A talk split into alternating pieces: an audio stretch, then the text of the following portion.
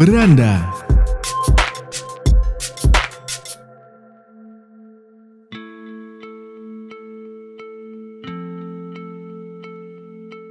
Hari-hari Anies Baswedan sebagai Gubernur DKI Jakarta telah berakhir, tepatnya pada 16 Oktober 2022. Namun, tugas baru menantinya usai Partai Nasional Demokrat atau Nasdem resmi mendeklarasikan Anies sebagai bakal calon presiden 2024 pada 3 Oktober 2022. Wah, udah langsung dapat kendaraan buat melenggang di Pilpres 2024 aja nih, Pak.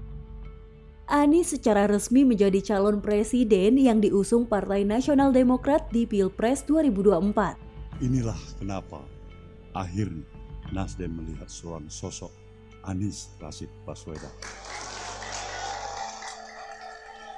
Kami mempunyai keyakinan, pikiran-pikiran dalam perspektif baik secara makro maupun mikro, sejalan dengan apa yang kami yakini.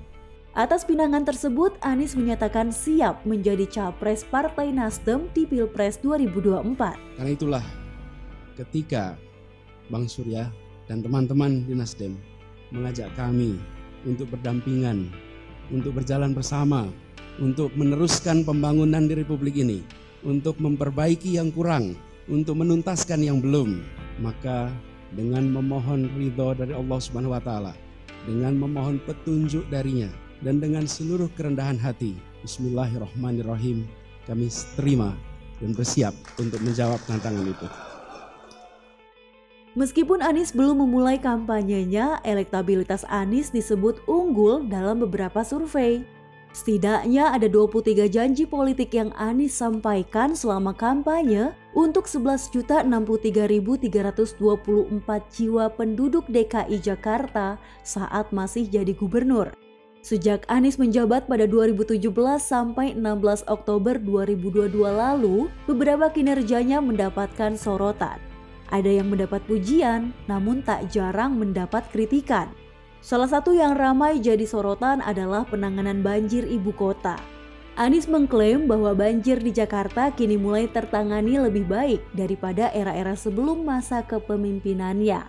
Anies juga menyatakan bahwa permasalahan banjir harus dilakukan dengan pendekatan ilmiah, bukan politik. Salah satunya dengan sumur resapan yang menurutnya efektif mengatasi banjir. Anies juga sangat mengedepankan Jakarta Smart City dalam menata DKI Jakarta. Salah satunya dengan melakukan integrasi transportasi untuk atasi kemacetan melalui Jaklingko.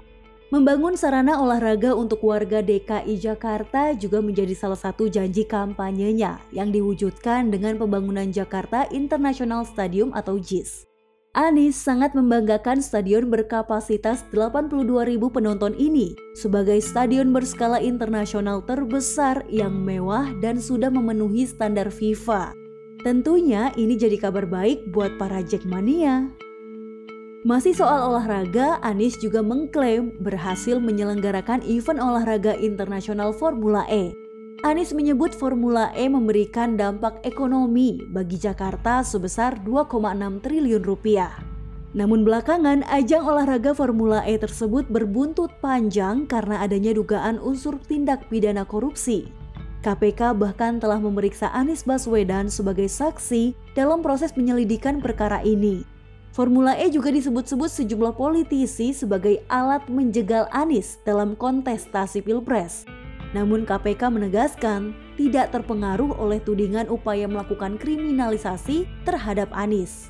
Alexander Marwata, Komisioner KPK menyatakan penyelidikan kasus Formula E akan terus berlanjut meskipun Partai Nasdem telah mendeklarasikan Anies Baswedan sebagai calon presiden atau capres 2024.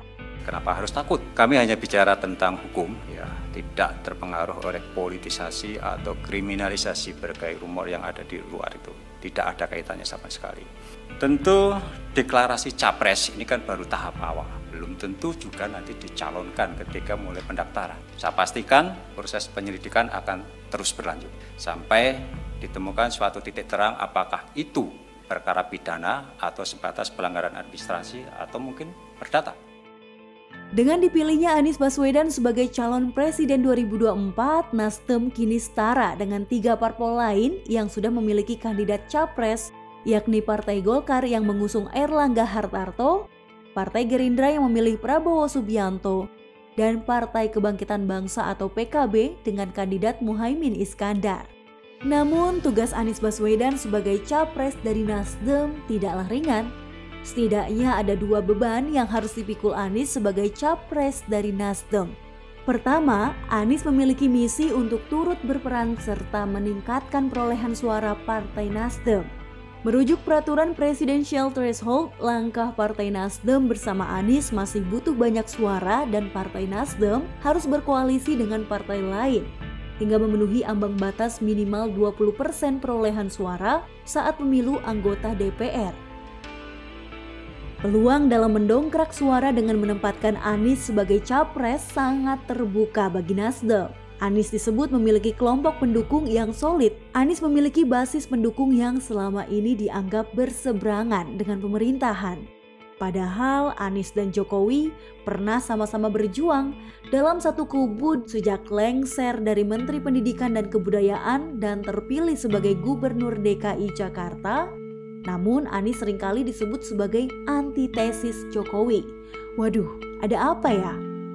Dengan kata lain, tugas Anies sebagai capres Nasdem adalah meyakinkan para pendukungnya ini untuk memilih Nasdem di pemilihan umum 2024. Namun di sisi lain, Ketua Umum Partai Nasdem Surya Paloh menampik dugaan bahwa hubungannya dengan Jokowi merenggang karena mendukung Anies sebagai capres. Surya Paloh mengklaim bahwa Presiden Joko Widodo telah merestui pihaknya mengusung Anies Baswedan sebagai calon presiden pada Pilpres 2024. Nah, beliau ucapkan ya baik, bagus. Saya menghargai itu. Nah, saya pikir ini lebih dari cukup. Berbeda dengan Surya Paloh, Jokowi justru enggan berkomentar tentang deklarasi Nasdem soal Anies karena sedang berduka atas kejadian Kanjuruhan beberapa waktu lalu. Saya tidak ingin berkomentar karena posisinya masih kita dalam suasana juga ya. Meski begitu, Ketua Umum DPP Partai Nasdem Surya Paloh meyakini Partai Keadilan Sejahtera atau PKS dan Partai Demokrat akan menyatu dalam pengusungan Anies Baswedan sebagai capres pada Pilpres 2024. Sinyal kedekatan Anies dengan Partai Demokrat juga sudah terlihat mesra saat kunjungan Anies ke kantor DPP Partai Demokrat pada Jumat 7 Oktober lalu.